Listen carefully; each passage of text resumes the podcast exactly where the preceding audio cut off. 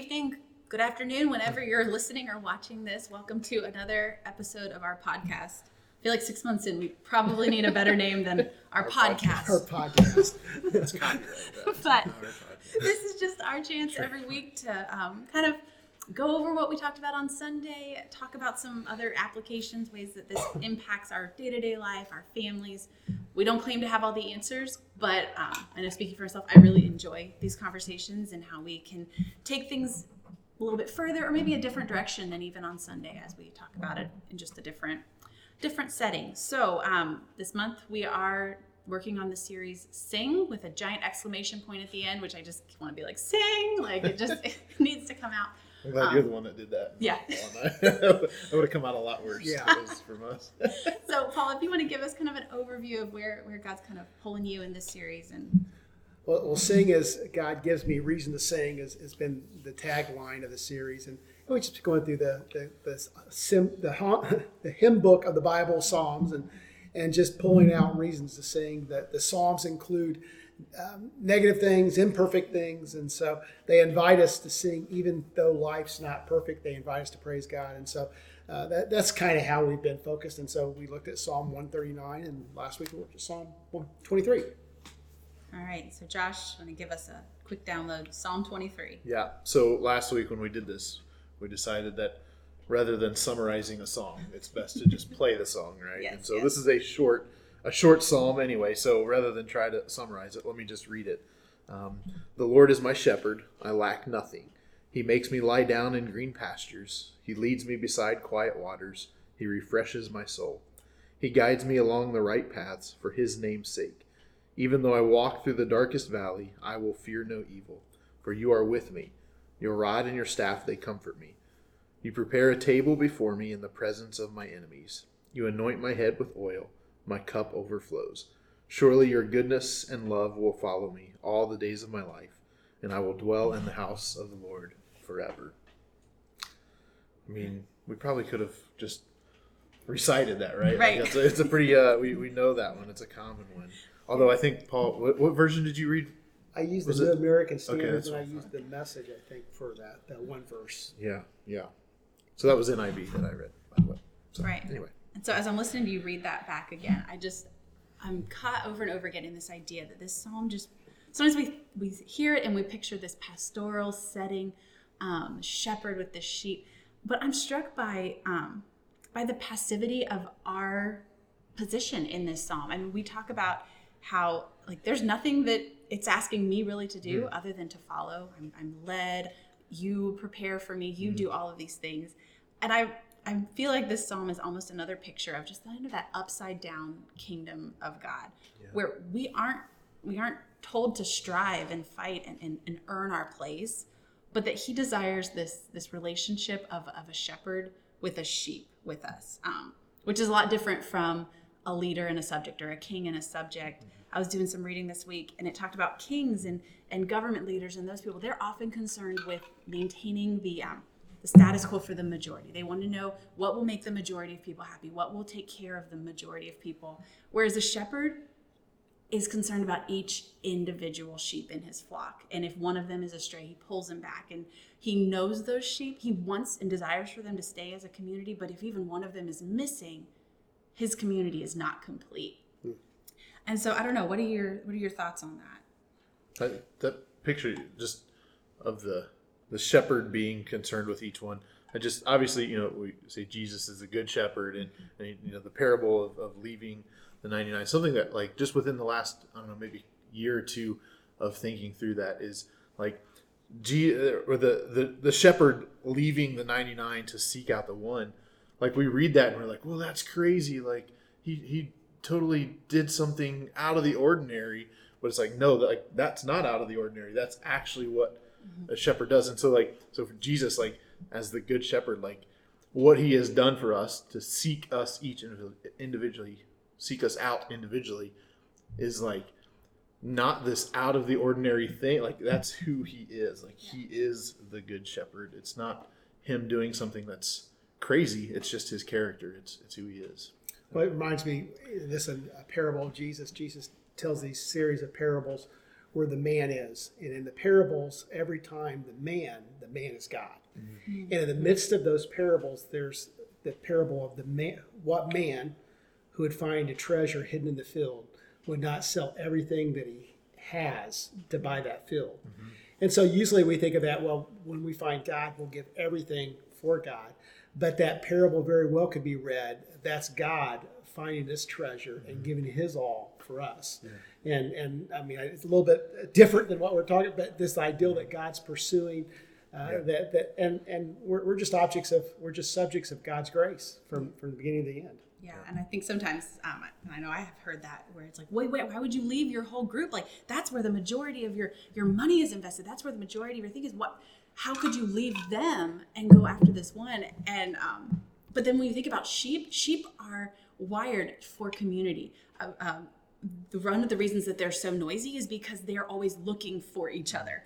And so when you have a sheep that, that actually has wandered away and gets lost, they're lost because they can no longer hear the voice of their community calling them back. And so that is where the shepherd goes for that sheep. But like the sheep desire to be in a herd. They desire that community. They recognize each other. I I went way down the rabbit hole reading about sheep this week, and some of the stuff I'm like, man, sheep can recognize each other to the point where when one of them gets a haircut and comes back to the group, it freaks everybody else out because they don't recognize him anymore, and so they will run. They will think that he's like an intruder.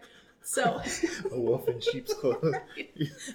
for good or bad, sheep have this um, this herd mentality, this community. Um, I, so I wanted to I wanted to commend you on your, your sheep knowledge. It's, it's been quite impressive.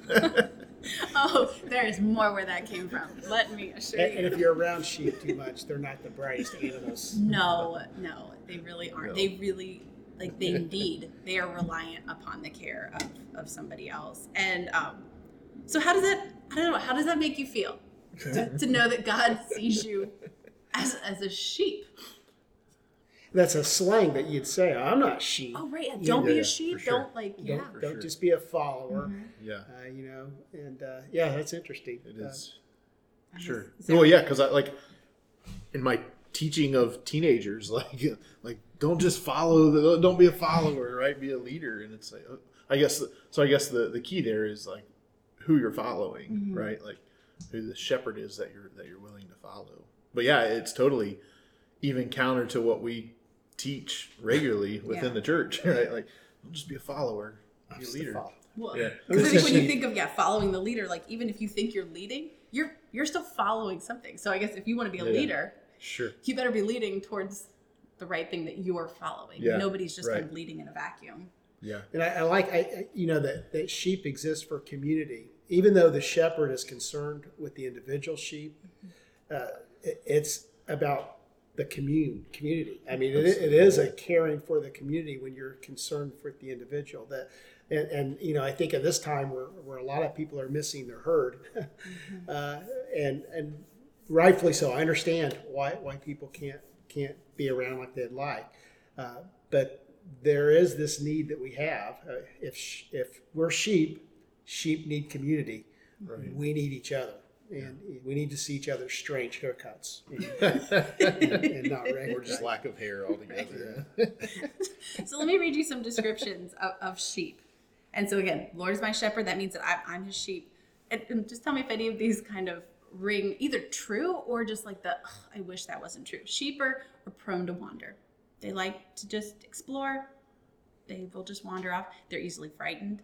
They are reliant on others. They're unaware of their own needs. Like I said on Sunday, they will forego eating and sleeping if they don't feel safe. And so it's almost like they don't even register that they are wither, like mm-hmm. withering away. Where, where does that fit into uh, to us as as followers of Jesus? I think of that "Come Thou Fount" song. Yeah. Prone Prone to to wander. Yeah. Yeah. Yeah. The non-Nazarene version. Is that is that the non-Nazarene? I think that is the, the yeah. the Nazarenes David changed. Crowder? The Nazarenes changed it. Okay. yeah, I've, But yes. I've, uh, yeah. Yeah, for sure. Don't want to think of myself as being prone to to wander like that. Mm-hmm. Um, it's hard to, to see yourself in that way. Yeah. I, to be honest, as you, as you look at that, I, I hope that I'm not prone to wander. I hope that I'm not easily frightened. I hope I'm not too stupid to eat, Mm-hmm. uh, Yeah. too stupid not to eat. Uh, you know, but but the truth is, if, if we were probably authentic, there's times in all of our lives where where we're easily frightened, where we're easily concerned, where, where we're scatter over nothing. And um, I wonder. So, in your sheep expertise, I just had this thought: like, do do do sheep improve throughout their life?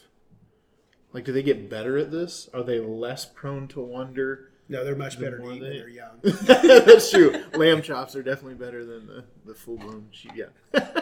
um, you know what I'm saying? I, you, I'm, No, that's a great you an question. no, that. I mean I do know as sheep from my I mean limited. I never owned sheep. I owned goats. I mean goats are so awesome. I will just be honest. Much better than sheep. Um, yeah, there is like no pen that can contain a goat. If they watch you how to open a latch, they will learn how to do it.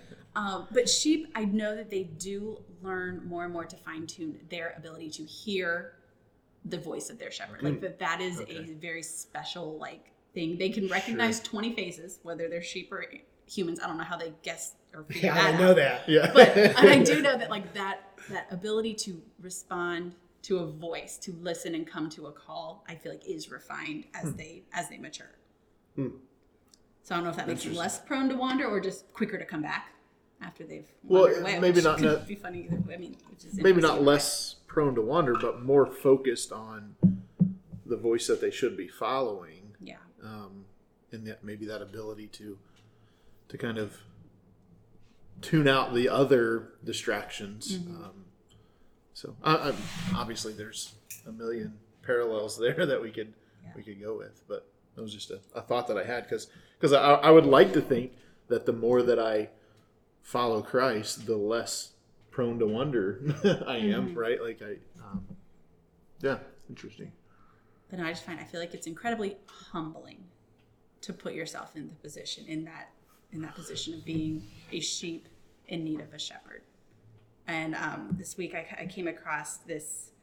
Um, it's a prayer. It's called the Litany of Humility. And let me tell you, I don't know if I've been kicked in the gut quite like this in a while. Just talking about all of these things, like um, that when we we act and when we live out of pride, we are we're not submitting into that humble relationship. It mm. talks about like from the desire of being loved, from the desire of being honored, being praised, all of these things like deliver me. And so I think when we put ourselves in a relationship where we accept the role of a sheep in need of a shepherd, we are going to not be seeking our own glorification. We're not seeking our own praise, but we're seeing ourselves as part of a larger community. Mm-hmm. Yeah. Hmm. that's good. Yeah. Maybe humility is the key. Yeah. And, uh, you know, to, to see yourself in this way is humbling.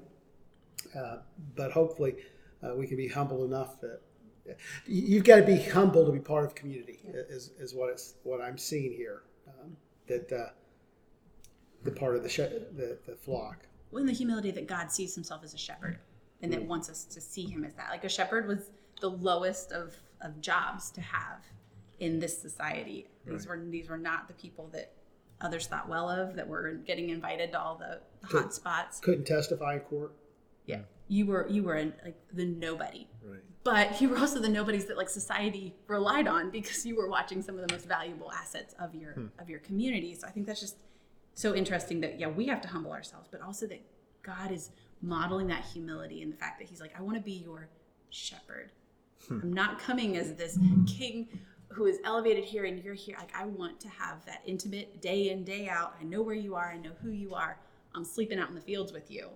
Kind of a relationship. Hmm. It's it's interesting. That's their perspective of shepherds. God's perspective of shepherds is different. As a matter of fact, he, he calls the kings shepherds and, and, in the prophets. And then when when Jesus is born, the angels appear Yeah. to shepherds. And so there's this whole ideal of how they perceive shepherds and how God perceives shepherds. And, and the reality is, how God perceives things is not how we perceive things. And so, how do we align our perception with His perception? Um, because I don't think, you know, when God's saying, I'm a shepherd because shepherds are low, I think God's saying, I'm a shepherd because shepherds are so important and valuable. Mm-hmm. And, and they really impact the, the life of the sheep. And I want to impact your life. Yeah. Hmm. That's good. That's good. That's good. All right, kind of switching gears again, and I feel like we are still. I'm like, I can't even leave this first verse in this song. yeah, yeah. But he ends it, okay, the Lord is my shepherd, I shall not want. Mm-hmm. Okay, agree or disagree with this statement? Our society has a lack mentality. Yes. absolutely. And what, what does that what does that mean to you when I say that? Yeah, just that we're never content, right? We're never we're never satisfied. To say I lack nothing is to say, well, that's the NIV version says. I lack nothing, um, is to say I'm content. I'm I'm good. I don't need more, and uh, that's certainly not the society that we uh, we we find ourselves in. So how do you teach that with kids? Okay, because I, I don't I don't want my boys. Um, you know, I want my boys to be, you know, I want them to be content where they're at, Yeah. with an understanding that there's more to do. And, and in my life, I mean, I, I- I need to be content where I'm at, but that doesn't mean I, I don't stop trying to improve myself. I don't try to, to, to save more money, to, to be better financially, to be in better physical shape, all these things. What, what is the balance? What, what does it mean to be content yet still striving? I think that is the question. I think it's yeah. How do you how do you define contentment? Is it a passive life happens to me, or is it a this is where I'm at and I'm gonna do my very best to make the best of of where my life is right now. I mean, I think of when we're talking about contentment, uh, I think of Paul in Philippians. Um, this like he paints a picture of he's experienced both ends of the spectrum of being in need and having plenty, and and I think ultimately he comes to the conclusion: how do you do that? I don't know, but I can do all things through Christ, right? Like that's that's what that verse is referring to, not about lifting weights and getting really good at, at football or sports. Opening pickle jar. Yeah, opening pickles. Yeah, that's right. Um, so I, that's not a very.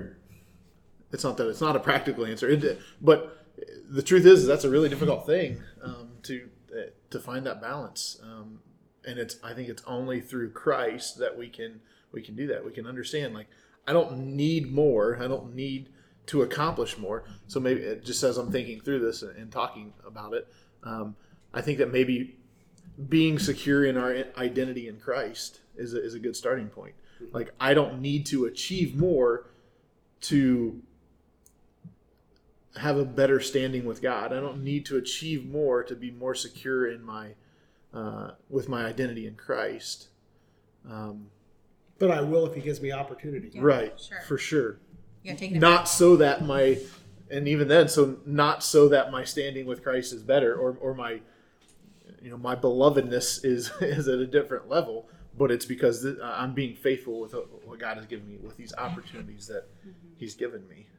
Yeah, because I think your original question was, yeah, how do we do this with our kids? And I think, I think that that's huge. And that idea of discontentment, I mean, that gets rooted so so early. Just that idea that they look and say, I didn't have that, or something that they did have is no longer good enough because it's not what somebody else has. And I think that challenging those um, those expressions, I mean, we all experience it. We all experience that Sure. it's i mean you can't ignore when other people have things that you don't but challenging why do i why do i want that is it just for my good? Is it for other people's good? So if i achieve this is it just going to build my reputation? Is it going to build my kingdom? Or do i want this because it will benefit more people?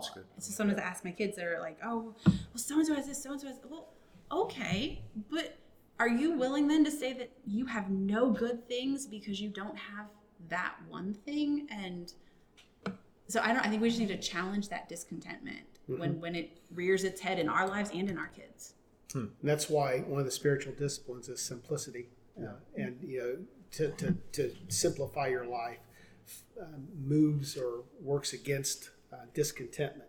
Saying, I can, what can I do without? And man, that's a question you need to ask yourself every day. What, what can I do without? What, what, what am I working really hard for that really I could probably do without? Um, i mean i think a lot of us have been forced to ask that question in in this season we've had a lot of things that we thought we couldn't live without kind Yeah. of taken or removed those opportunities and I don't know. I'm, I'm hoping that coming out the other side, there will be more clarity maybe in each of us as the things where I thought this was a non negotiable, but it was really just more of something that was nice to have. Hmm. Right. but I can I can live without it. I can maybe I'm maybe I'm living a better life, a more productive life hmm. without that, and being willing to honestly confront those things. That's good.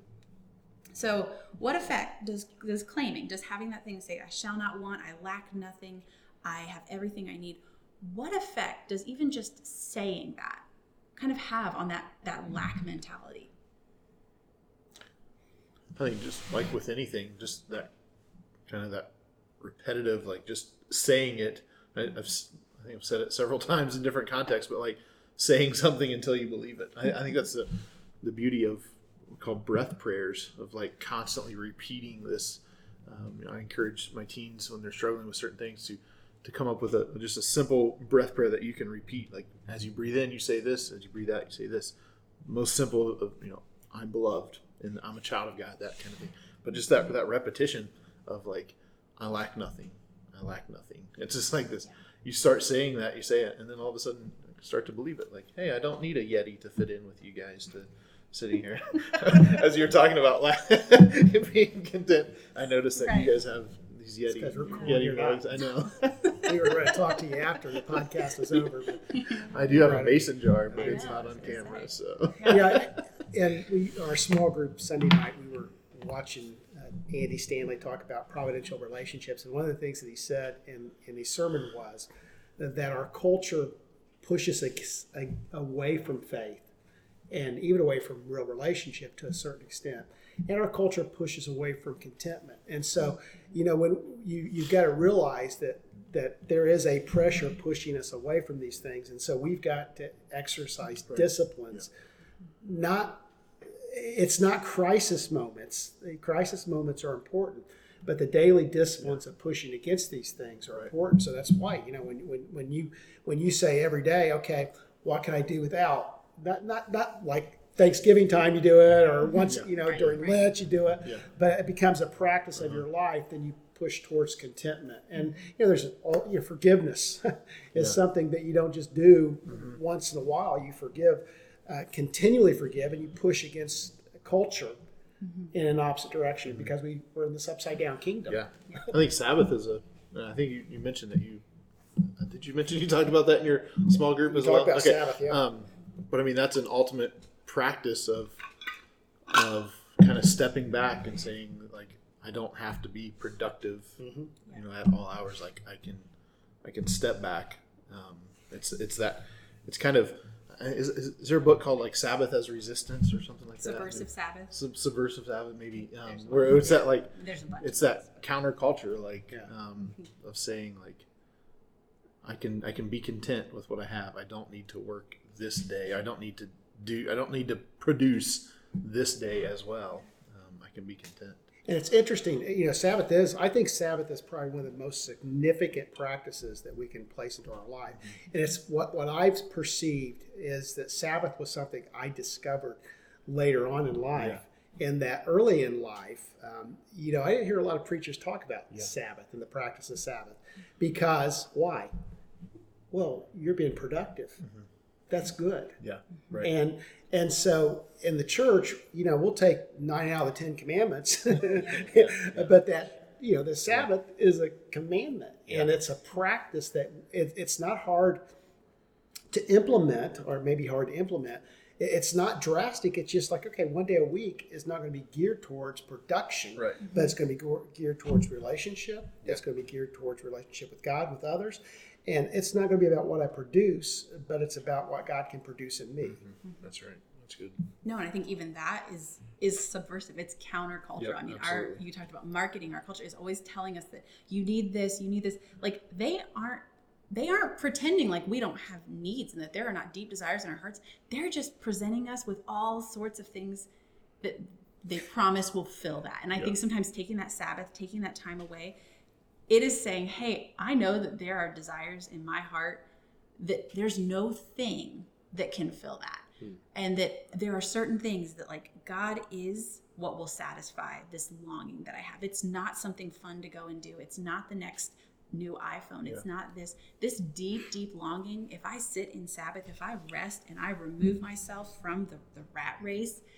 that longing will speak of of my need for more of him not for more things not for more productivity. Um, but i think that's hard because i think that also then comes with realizing that our desires come in submission to his desires. If we say that we have everything we need then that means that we're committing to not desiring things outside of what he's providing for us and what where he's placed us right now. Which real authentically is a real hard place to be. Mm-hmm. Because i know as, as you say that yeah. I don't think i live that. Mm-hmm. I- i mean i'll just be honest. I, I mean there's things that i want to accomplish and things. Mm-hmm. And so there you know there, there is a it, it's not enough to say it's the for, force of our culture that pushes us that way. We're, we're kind of hardwired that way. And and you know and i, I don't know. I think it's good it's bad that that god doesn't hardwire us to be lazy Yeah. No, right. sure, For sure. but he, but to want to succeed and to accomplish it's just how do we bring that submission to the shepherd Yeah, Yeah, absolutely. that's Because right. that's what I wonder. I mean, like David, does David actually believe this? I mean, is he saying that he's lived his life where the Lord is my shepherd, I lack nothing, or is this that essence of saying it to myself Mm-hmm. to remind myself that this is the goal? The goal is to live sure. a life where God is my shepherd and I recognize that I have everything I need. Because I think David is so transparent and that he, I feel like he's working this out. Oh yeah. He's he's saying it. He's teaching definitely. himself to believe it. and then you read other psalms and he's saying lord will you Yeah. all these Yeah, things yeah. he's For wanting sure, and yeah, saying yeah. So right. i mean there, there right. yeah i think you're that's, yeah, right i think it's right. you know there, there is this okay I, I, I i'm content i need to be Yeah. i need to be content here Yeah. uh, you know it's a daily struggle Right, which is where I think we say, and we've talked about this before, our emotions and our feelings are not bad things. Like your emotions are nothing to be ashamed of. But when those things come up, there is a sense of, okay, I'm going to put myself back on the rails though. I I have what I mm-hmm. need. Yeah. I have all of these other things I want to do. But in this moment though, I have what I need. I am where he wants me. Like and I think that there's that sense of kind of putting those boundaries on some of those big emotions, letting letting them rip. I mean, like sometimes we just have. God knows Yeah, them already. We talked last week. He knows Right, he, yeah. he made us. But I think there's also a sense to say, okay, here's all of this stuff. Let me come back to that breath prayer. I have everything I need. Hmm. He's with me. He loves me. I'm here. Um, so I don't know. I, I feel like there's there's so much more we could we could probably say about contentment because I think that is so hard to actually live. I mean, it's one of those beautiful things to talk about and beautiful things to picture a life that's like that. But I mean, yeah, we're hardwired. We're products of our culture, which tells us that if you're content, you're lazy. You just aren't doing enough. You aren't trying enough. You just haven't realized what you're passionate about. If you can sit here and just be content and just be. Um, So I don't know. I don't know. Um, so let's skip it down a little bit here. And again, if you guys have other stuff you want to talk about, I'm, I'm here for that too. But I feel like it always strikes me when he talks about the valley of the shadow of death. Um, and I mean, depending on which translation translation you're reading this from, which version, it's like, "Yea, though I walk through, even when I walk through." It's it's not a if. If I ever find myself in the valley of the shadow of death, you're with me. I feel like there's this sense that that we walk through that often maybe all the time maybe there's just times when that that shadow is is darker but like that, that we're walking a path that is fraught with disasters and dangers um and so sometimes when okay when that valley's a little deeper the shadows are a little darker what what does praise authentic praise look like in that setting i think it sometimes can feel insensitive to people when we suggest yo you still got reason to praise you how do we I don't know, how do we counsel? How do we lead as we walk with people through these deep, dark valleys? I think I think that um, so even though I walk through the darkest valley, I will fear no evil. I think this next phrase is key for you are with me. Mm-hmm. There, there's not this like I'm walking you're walking through this dark valley and it's going to it's going to get better soon. Mm-hmm. Things you're, you're it's dark now but things are going to get fixed. The key here is we're walking through a dark valley, but you are with me.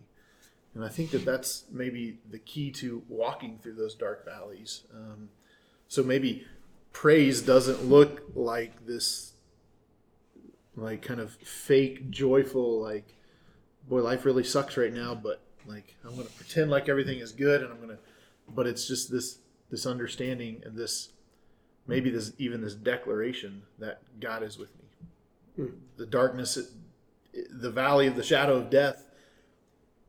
I would like to think that as my shepherd leads me, is going, I, I'm going to get out of that valley at some point. But the truth is, you may not, right? And so, like, this isn't dependent on getting out of that dark valley. It's that even in the dark valley, God is with me. And I mean, there, there's, the, the, of course, this psalm, we talked about this Sunday, this psalm moves from shepherd to guide to host. I mean, there's a significant, you know, we always call it the shepherd psalm, but now we're in the guide section. And, and I believe there's, there's some scholars that when David's talking about the valley of the shadow of death, you know, we think about the darkest circumstances, we think about death.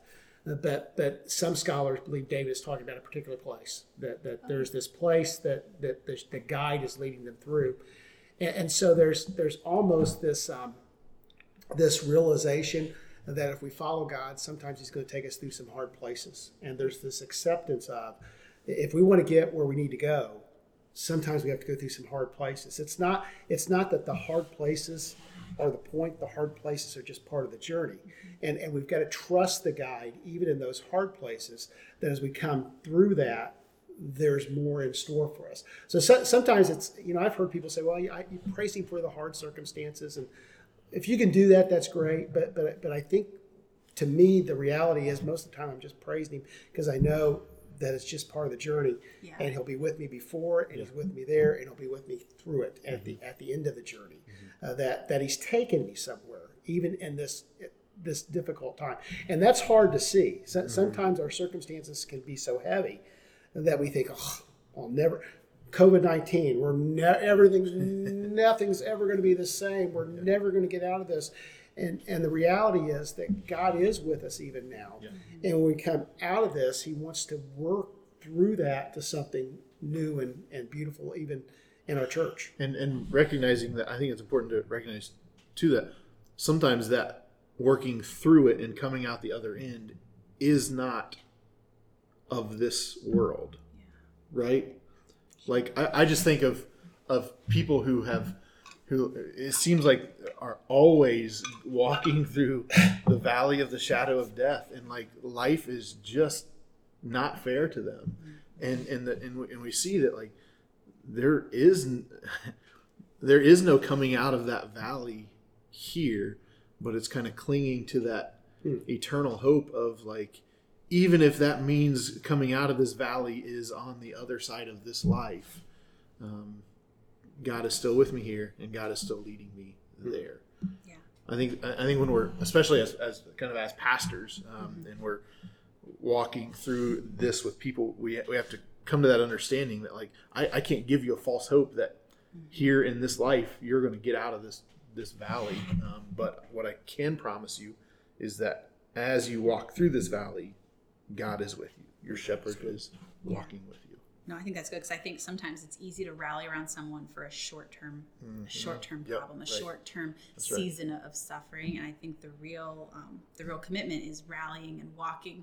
Like it's one thing to tell someone, "Oh, God's with you," but also like, "I'm, I'm Mm. here with you too." You may have given hope about about this, so I'm, I'm going to pick up your hope for you and I'm going to carry it for you. Like so, but I think that that's so hard because we, just by nature, I feel like we just get so uncomfortable with suffering. We don't know what to say. We feel like we need to say something. I mean, which those two are like they go together. Sometimes we don't need to say anything.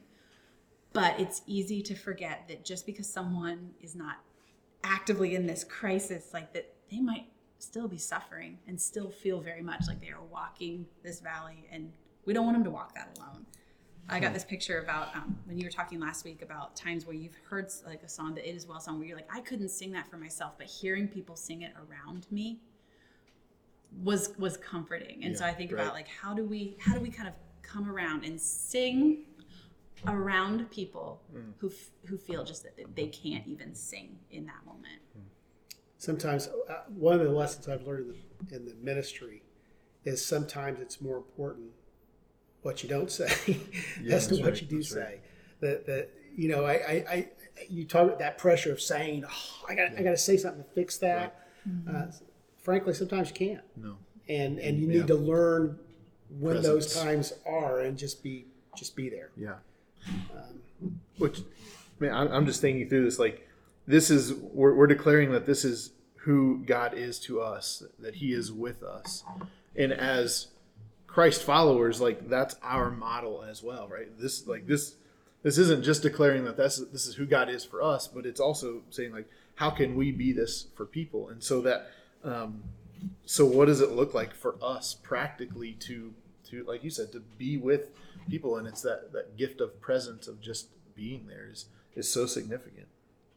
Yeah, I'm sure we can all think of kind of those meaningful moments when somebody, yeah, kind of rallied around us. And think sometimes like it's great to have those memories, but also to know then like those are the things that we do for other people. Like the things that the ways people that com- comfort us when we need hmm. it.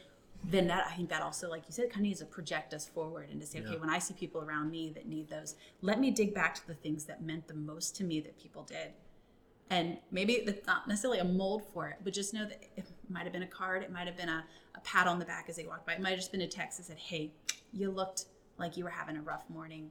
I saw you." Yeah, yeah. Um, I just think there's ways that we we can do this for other people. Yeah, yeah. I'm just the the very in, like what comforts David in the midst of this, in the midst of this darkest valley. He says, "Your rod and your staff they comfort me." He doesn't say your words, like your words of, of peace or your words of healing. Now, I, I do think there is a like there is a reality of a, of healing words and like you know just but but that's not all the time. It's not words that God gave. It's not you can do it, David. It's not the yeah. you know, things that we're almost there. It's your rod and your staff. So as I'm thinking of that rod and staff of of a shepherd is kind of he means pastoral staff. That's right. Your pastoral staff, they comfort me. um, the implication, I hope is true.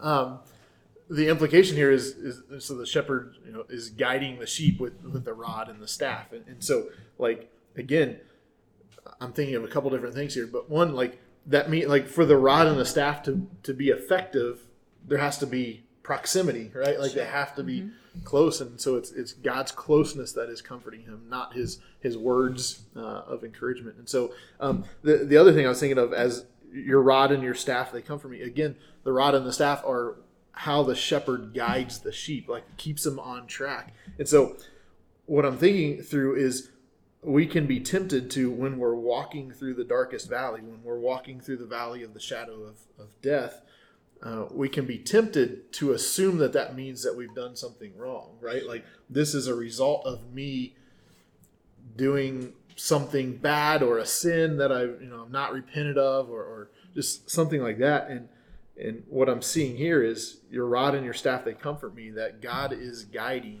even in here. It's not like it's not you're, you're here because of punishment for something you've done.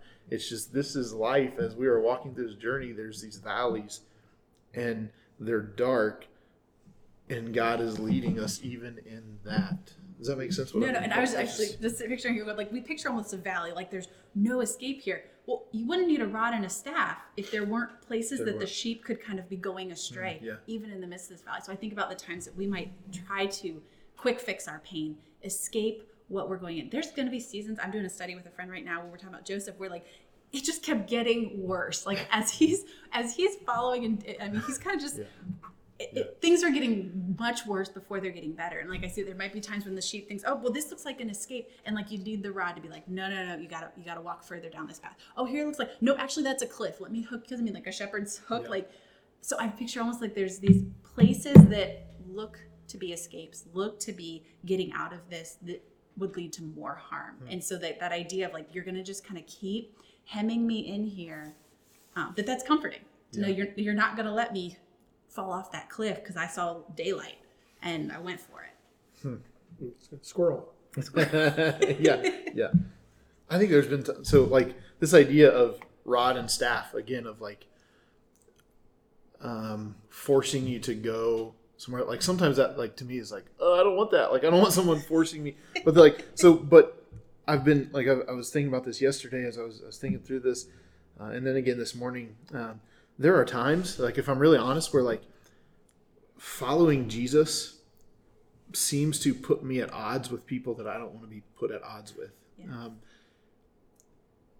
if if I'm really honest, following Jesus at times puts me at odds with kind of the cultural Christianity that we uh, that we sometimes accept.